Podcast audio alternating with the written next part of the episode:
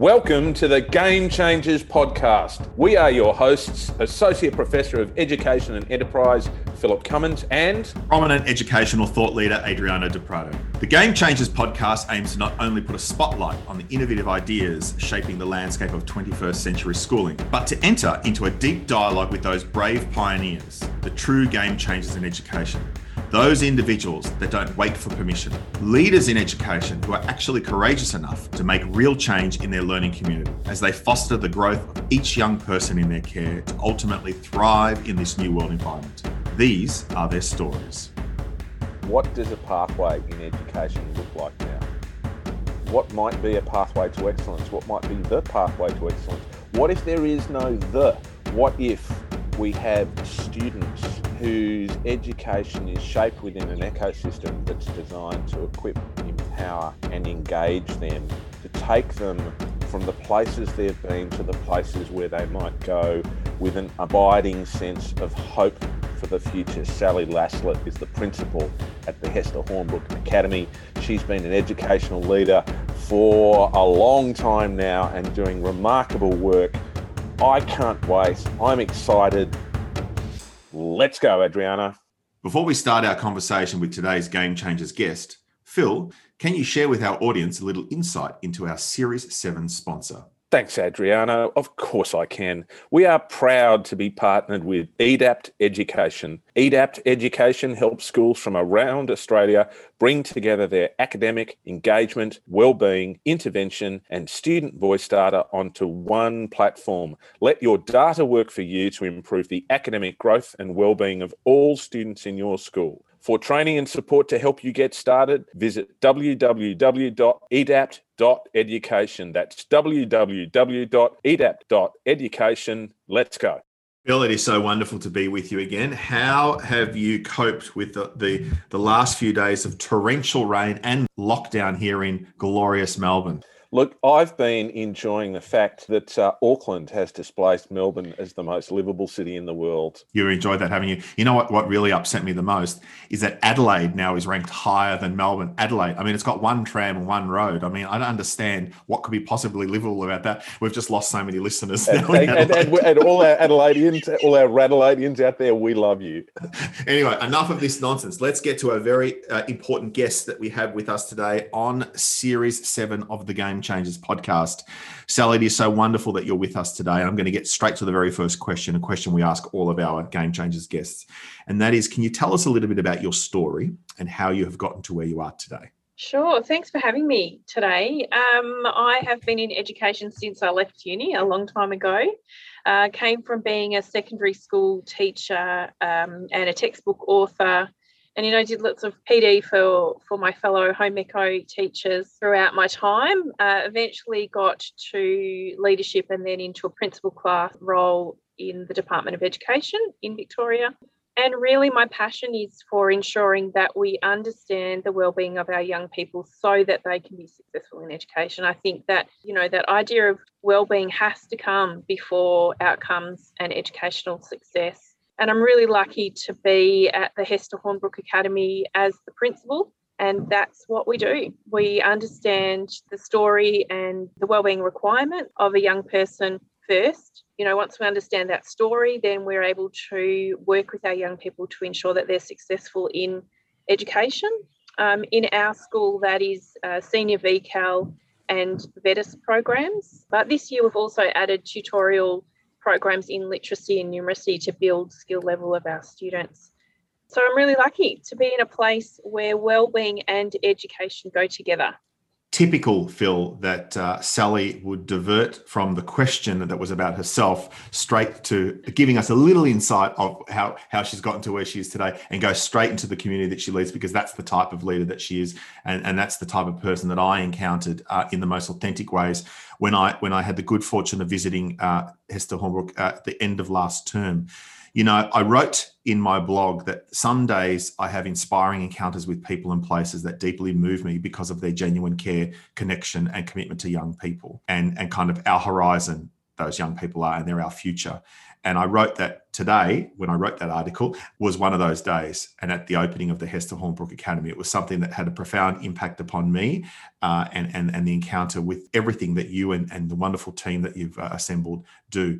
So perhaps for our listeners who haven't had the good fortune to, to step into this very unique learning environment, uh, that you have uh, uh, developed here at, at, the Sunshine Campus. Can you maybe share with our listeners the journey of starting something quite unique like the Hester Hornbrook Academy? Where does it begin? What were some of the challenges along the way? And what were those real aha moments when you realized that this intersection of wellness and learning is the answer? Yeah, so I'm certainly not the founding principal of the Hester Hornbrook Academy, so I'm not going to claim that. Um, there were a number of good people before me. I've just been lucky enough to open our new campus at Sunshine. I think what we see at Sunshine is the collaboration between youth work staff and educators. And when those people come together to support a classroom, it's really important learning and well-being working together in our space. We're a flexible school for 15 to 25 year olds and my staff are responsible for, you know, the future success of young people who haven't had success in education before. Our campus is unique because it's not like any other school, but our students say it's a school. You know, there's a classroom and you sit in the classroom with your teacher and your youth worker and your educational support officer but it's a safe, secure place for our young people to come to. There's no need to be anything but yourself in our school. Um, our students can come and feel safe to just be them and to be supported along the way.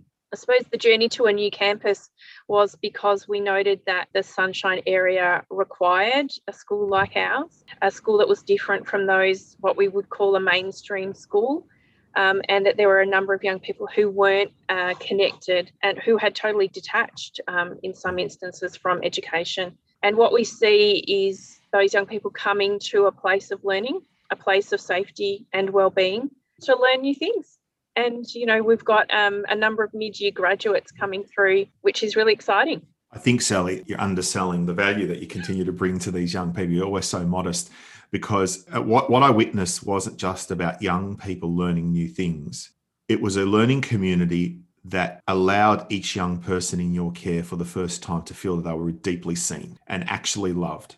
You've got this unique framework where all of the classes not only have a skilled practitioner at the front of the room from an educational context, but you have a youth worker walk, working alongside of them and often an educational support type person working alongside of them. So these young people have this, this team of, of individuals, and that's just the immediate classroom. And then there are so many outside of that space that support them from career, vocation, exploration, and pathways beyond the Hester Academy.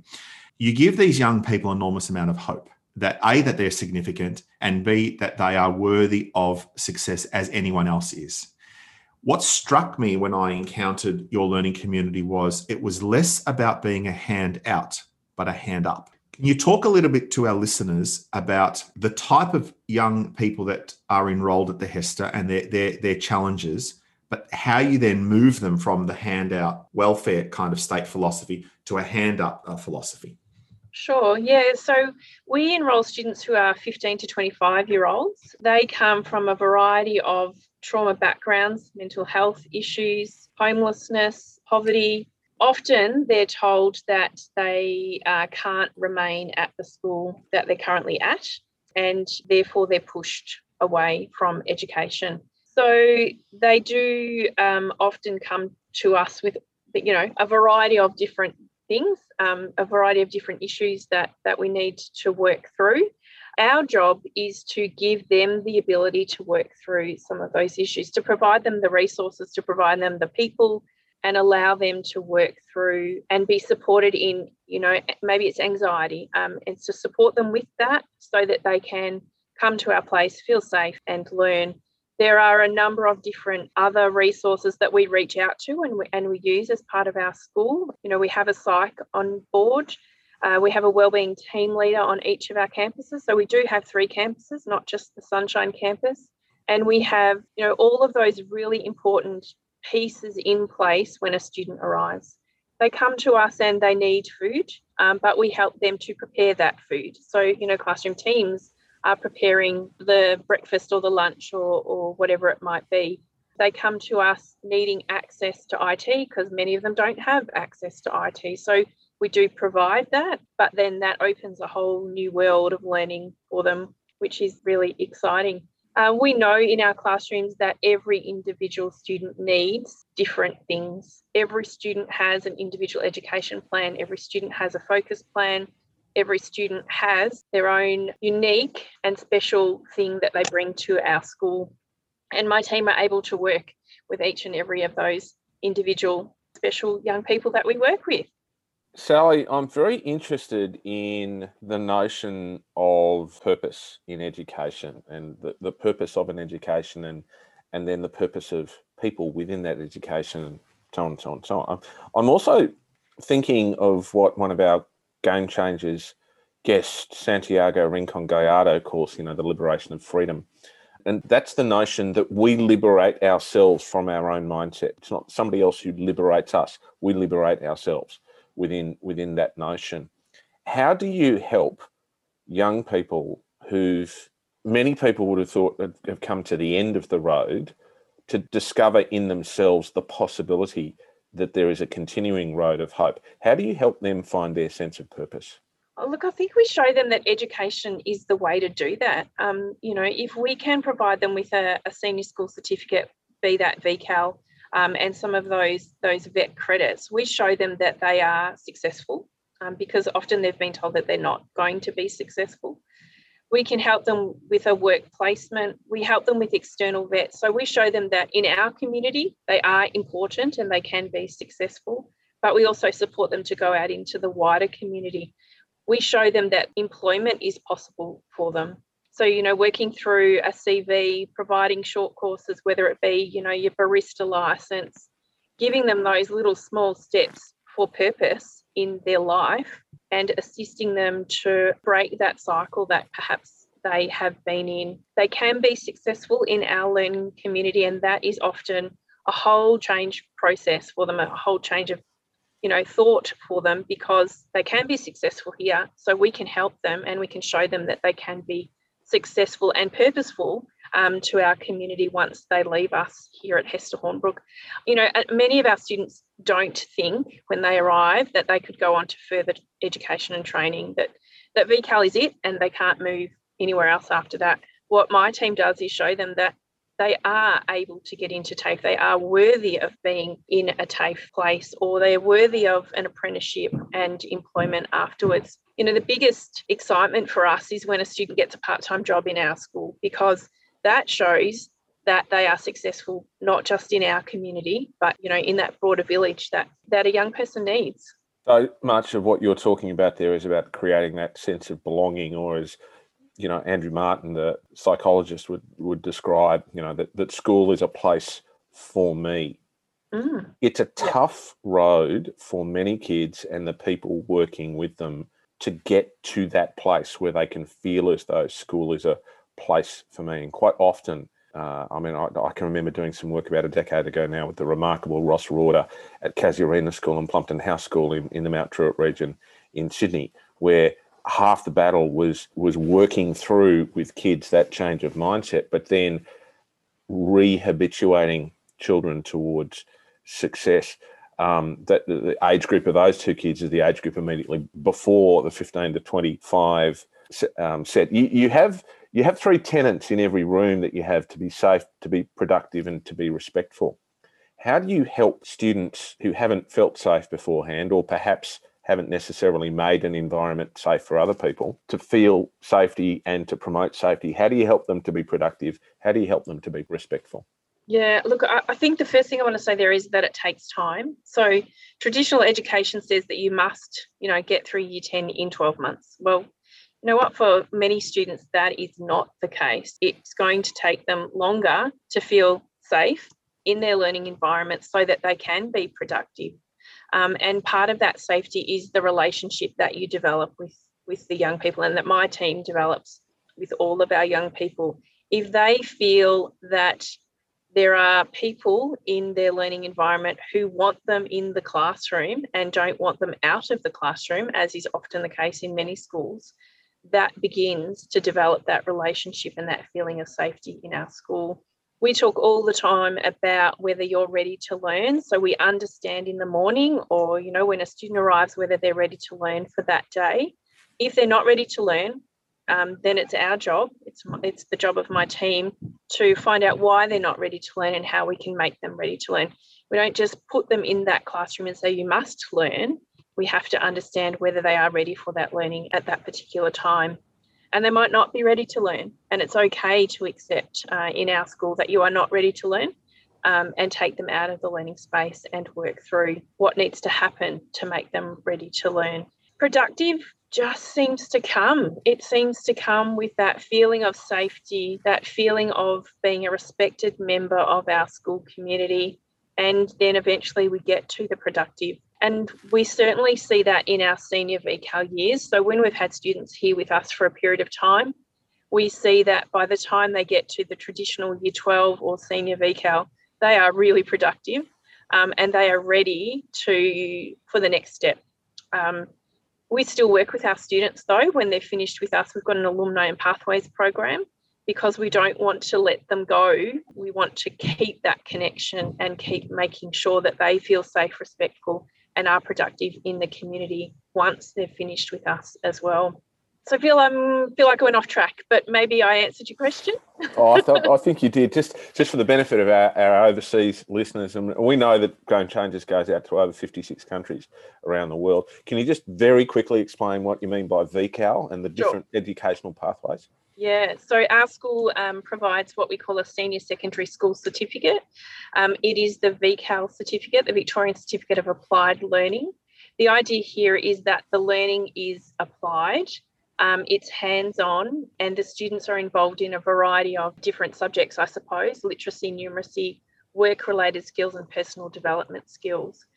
I think, again, what's different in, in my school and what my team do is the students are with one group or one group of adults for most of their week. And that's very different to what happens with many other schools. So, in our VCAL program, our teachers teach the whole VCAL program and therefore the students are with them three days of the week. And again, that that in, that helps with the safety.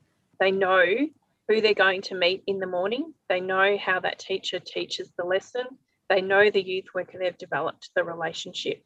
So quite often, when you've got students who are in that environment, there's a lot of internalized shame because they haven't experienced success. There's all sorts of external factors that have compromised themselves along the way. And when something goes wrong, because stuff goes wrong for all of us at the best of times.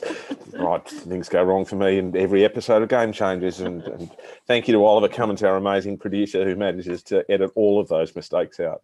Um, when things go wrong, kids can arc up really, really quickly and send themselves down a pathway not to excellence, but the opposite of that. And it's a lot of that, as I said, driven by shame and negative self perception and so on. How does a team work with a student to work through those emotions and then step them back from themselves and in, into another place? Yeah, I think what our team does really well in each of our classroom spaces is understand when a student is becoming heightened. So they can recognize that that student needs to leave that classroom or that that student needs to leave that space and they can assist them to do that if the student hasn't got the ability to do that themselves.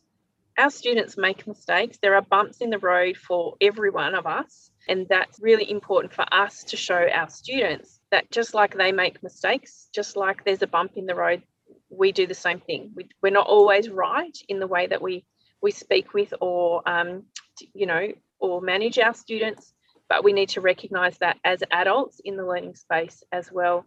We have a restorative practices process. So if a student uh, has done something that is not safe, respectful, and productive, then then sometimes they're stood down. Um, they go home. They they you know they're separated from the learning environment, but they come back the next day, and we work through that restorative practice, and we restore the relationship with whoever it might have been where that relationship is broken down. So, you know, there are times when we have to say to a student, all right, you need to just go now, come back tomorrow, and we'll we'll start on this again We're not saying go away, don't ever come back.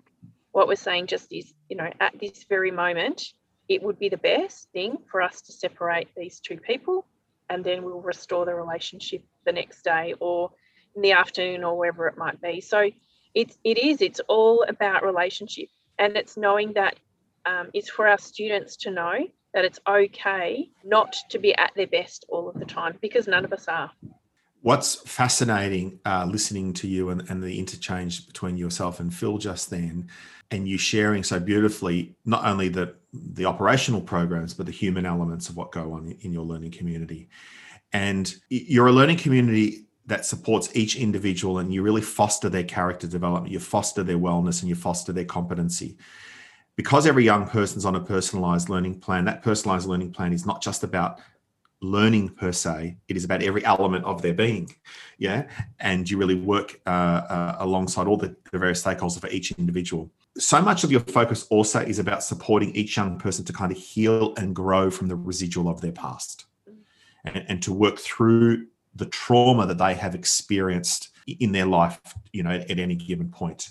There's this kind of unconditional positive regard for every young person in the community. And I love how you just spoke then about yes, we make mistakes, but you, you've given a whole new definition to failure and mistakes. You know, you're actually allowing these young people to wrestle in that space and grow from them. My question to you is this many of our listeners wouldn't be familiar with your intentional program called Healing Orientated Program of Education, HOPE. Yep. Can you talk to our listeners why your learning community has placed understanding who you are at the center of what you do, plus the world around them and the, and the aspiration for each young person in your care? Sure. So, you know, we, we hear um, that we're trauma informed. Everyone says we're trauma informed.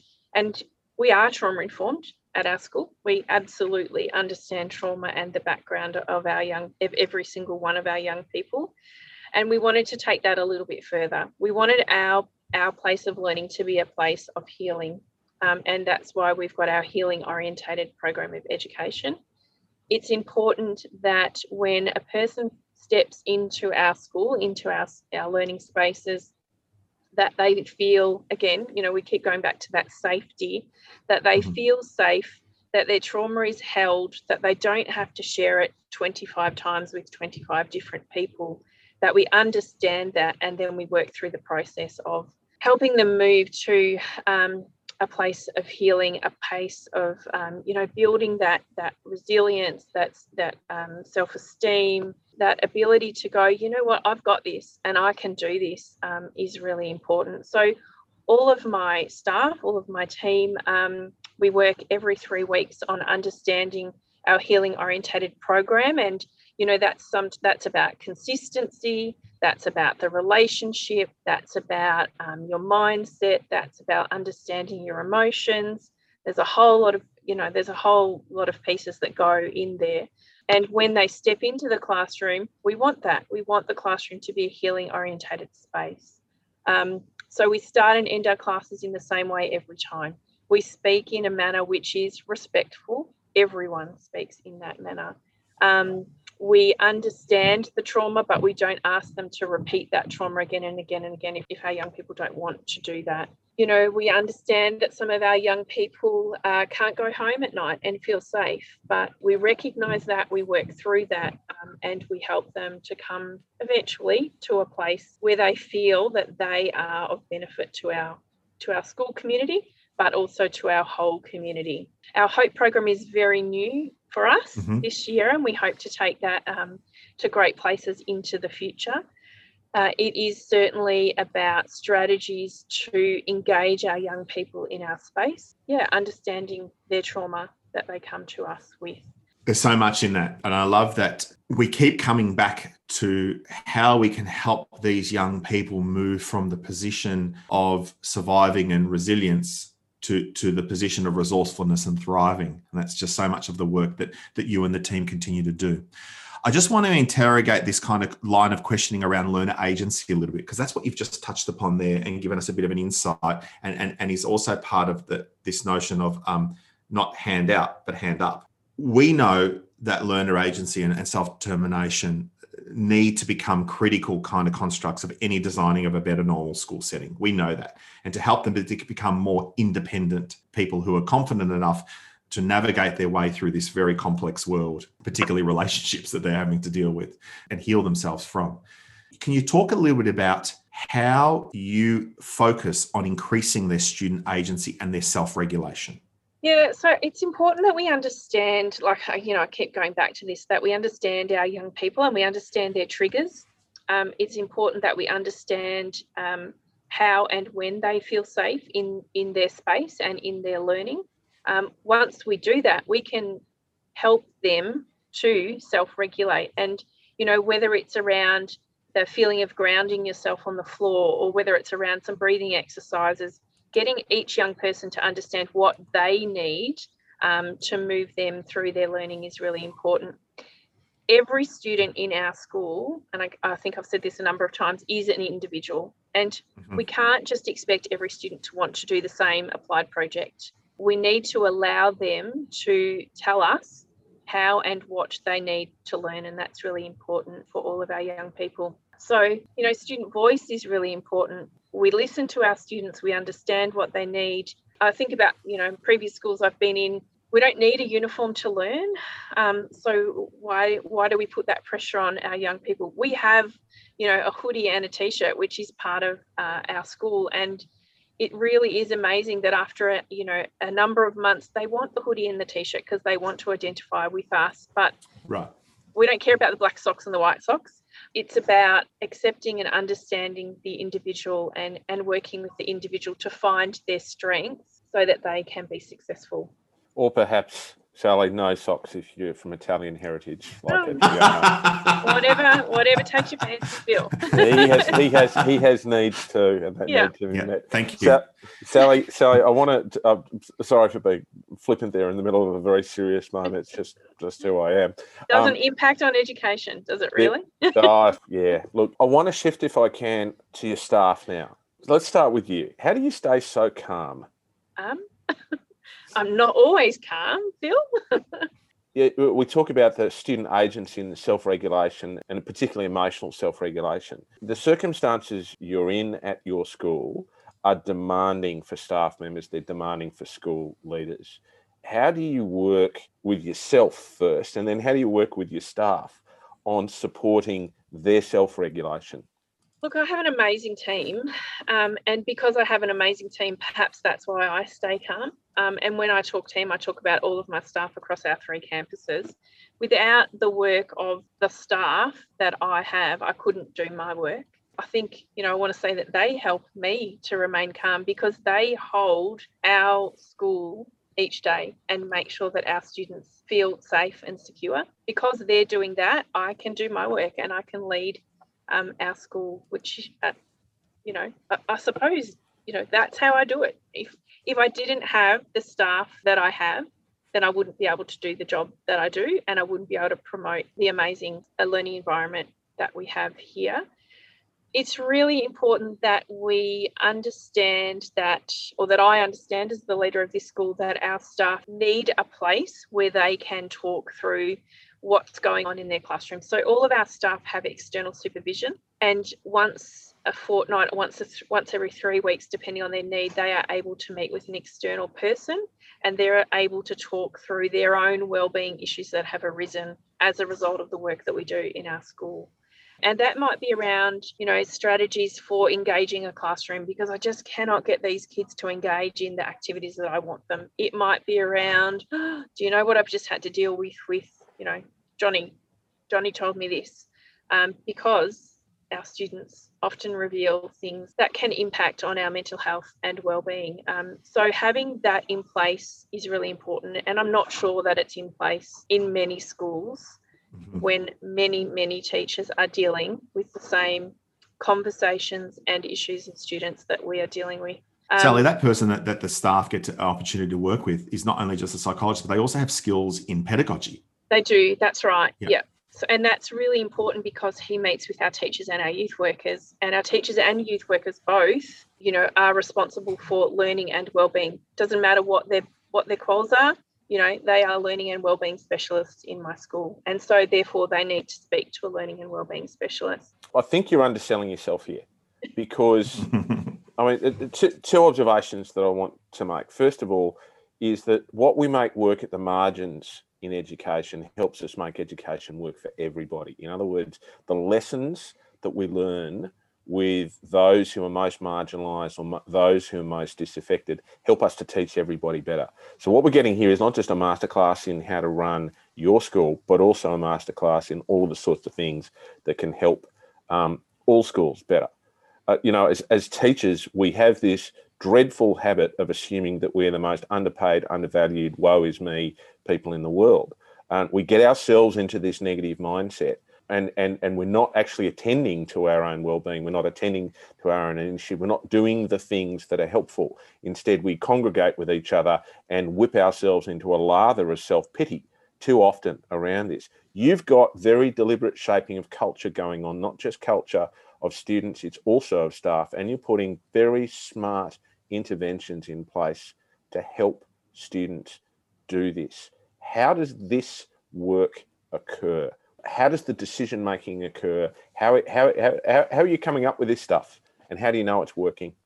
Um, how do we come up with this stuff? Well, we keep we keep talking and we keep getting feedback. And um, you know, I've just done some work with some schools in South Australia to understand what they do. We don't think that we've got the answers. That you know, we we think that we've got more to learn. I think that I've got more to learn as a school leader, um, and we are certainly you know networking and understanding what others are doing well.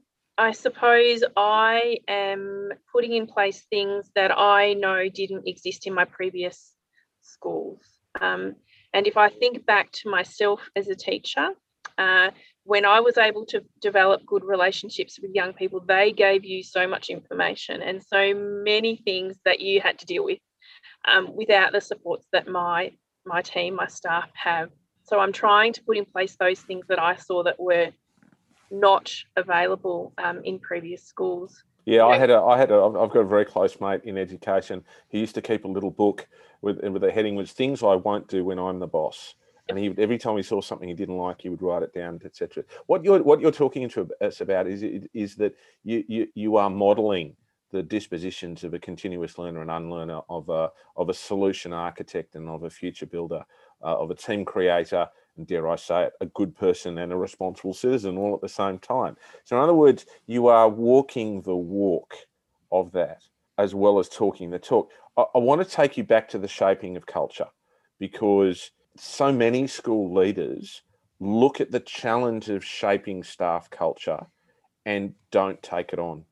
They do all of the other stuff, but the hard stuff, the really hard stuff, is to work with a group of staff and convince them there's a big step forward and up that needs to be taken, that they can do it, that it's okay to be consciously incompetent for a bit while you're gaining incompetency, and that it's possible to do it, that you don't have to stay stuck in the past. Give me three ways that you work with your staff to help them keep taking the step forward and up.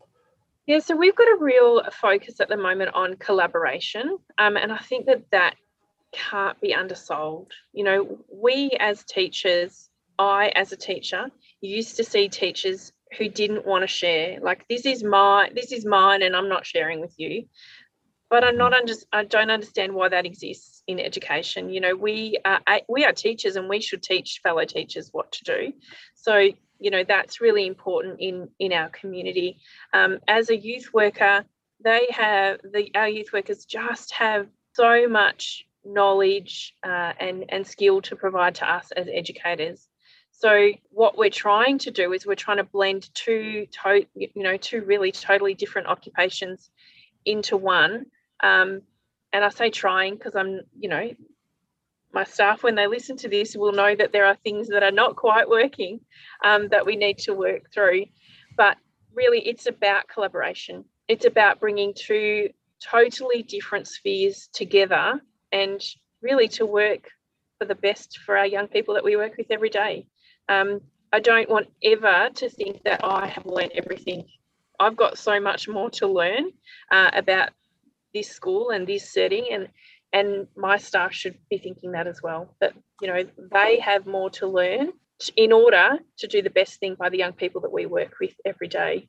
So i'm hearing collaboration i'm hearing modeling and i'm hearing you setting explicit expectations about dispositions and attitudes and values and then the behaviors that come from them. Yeah agreed you put that well, Phil. Thank you. Help me find those words. I, I, I want to, uh, so much of what you've been sharing with, with us today uh, uh, around this piece of reciprocity uh, and inclusion, you know, deep inclusion uh, is, is human centered. And that was so pronounced when I had the good fortune, like I said earlier, to, to visit uh, the campus and encounter the purpose of your staff, you know, because they're deeply committed to it it was clear to me that they also feel deeply heard and deeply appreciated. And many of them have worked in other school environments where, like you, the experience was very opposite to that. And and at least they haven't been jaded enough, you know, to, to be conditioned in a particular way. But they are continually open to their possibility and of course uh, the possibility of the young people in their care. One of the things that's really unique and interesting also about the Hester Hornbrook Academy is the actual architecture of the place because that's as intentional as what you've just shared about the human centered elements. When I went uh, into this space Phil, there's this architectural design and brilliant use of light, color, texture, quiet zones, communal spaces, active, passive spaces, um, and, and opportunities for learners to connect, to be energized, but of course feel safe.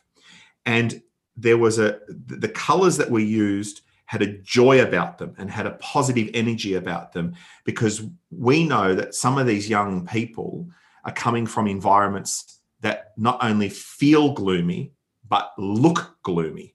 So their encounter uh, compounds you know issues of depression or, or, or the direness of their situation. So that's very intentional on your behalf. Can you talk to us a little bit about some of the genesis behind that thinking and why you were so intentional in your design uh, for that campus? Yeah, so what we knew was that our students need to needed to come into a place where they felt enclosed um, and intentionally safe. So they walk in the main doors and really they can't get out. Um, but that was intentional because they needed to feel safe and secure when they walked inside our space. And they needed to know that randoms off the street weren't going to walk in or jump the fence. Um, and that if there were issues for them outside of the school, they couldn't come into our school. So that was that was sort of like the you know the first thought around that. We are in uh, like a big warehouse space, but I didn't want it to feel like a warehouse. It had to feel special um, and I think that we've created something special. Too often we hear of flexible settings that are in mm-hmm. old rundown buildings, and I didn't want that for our young people. They deserve better. And an amazing architect that I work with, um, Heidi from Gray Puksand, and I kept telling her that this space has to be special. This needs to be warm, inviting, colourful. It needs to be a bit like a school because obviously we need to do some learning, but it has to feel like I want to be here and I don't want to get out of here. And often that's the case for some of our young people. They don't want to leave at the end of the day. The colour was absolutely intentional, um, and you move through pockets of colour as you walk through our campus, and that that was really important as well. I didn't want a school corridor because school corridors for some of our young people relates to trauma I didn't want too many places where people could hide because, you know, when you hide, there's a reason why you're hiding. There might be, you know, a place where you can go and feel um, alone and safe, but you can't hide. We have a number of young people who need to be physically active. So there had to be an inside place for physical activity. We always share food when COVID allows us to do that.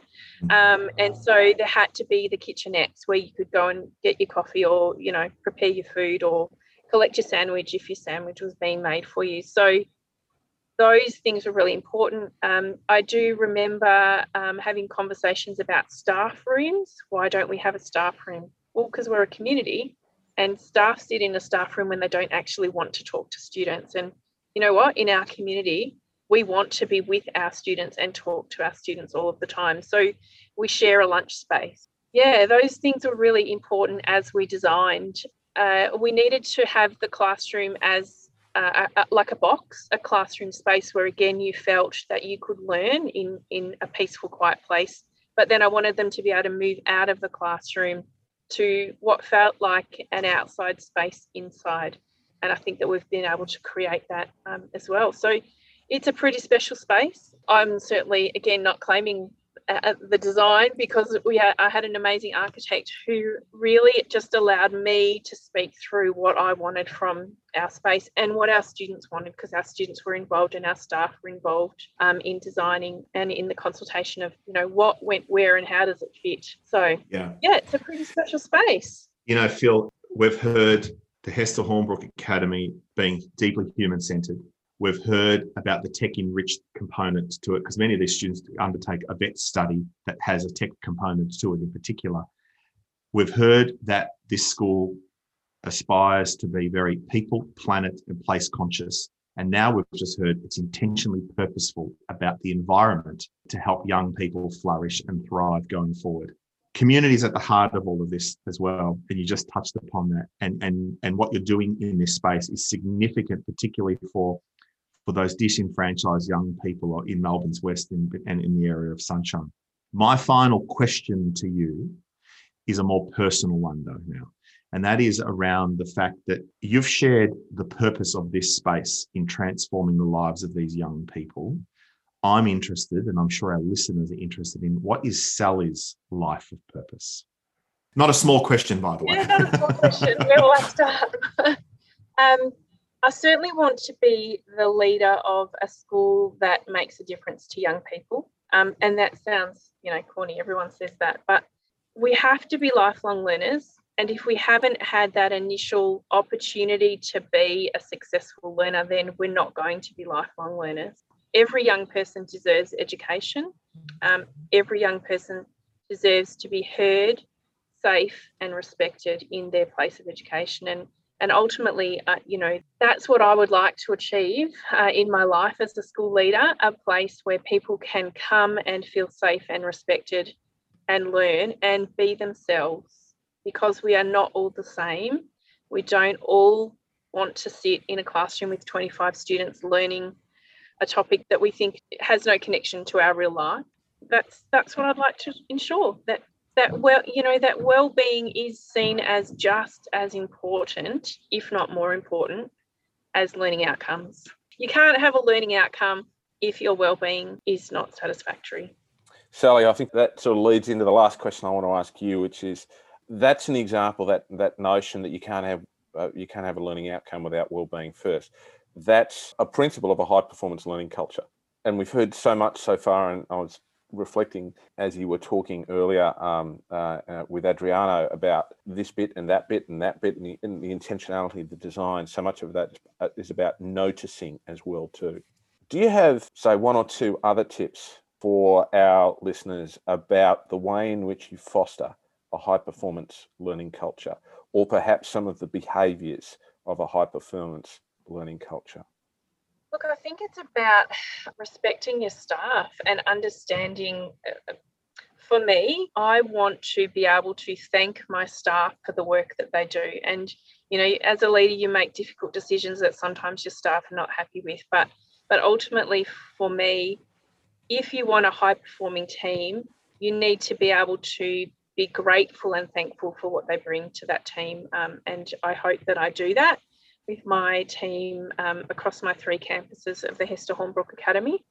Again, uh, if if I, I feel that if I have the right structure and, and supports in place for my team, then they should be able to flourish. Um, so I see my job as ensuring the structure, the actions, the strategic directions are in place because then that allows my team to be the best possible team that they can be. It's a little bit like Jim Collins in Good to Great, isn't it? Where Adriano, it's it's the humility and the willpower and the the capacity to bridge the apparently irreconcilable gap between the two. Um, Sally, thank you so much for today. It's, it's, it's been an absolute pleasure learning about your school and digging out even a few details about you too.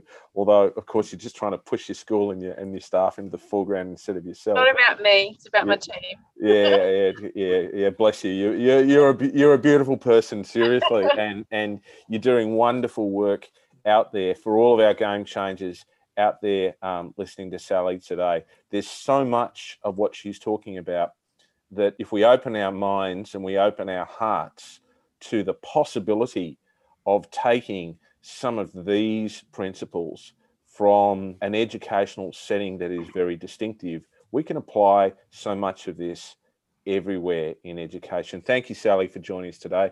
Really, really appreciate the work you and your team are doing. And uh, yeah, every blessing to you on, along the way. Hey. Thanks, Phil. Thanks for your time. Thanks, Adriano. Game Changers is a podcast for those who want to change the game of school.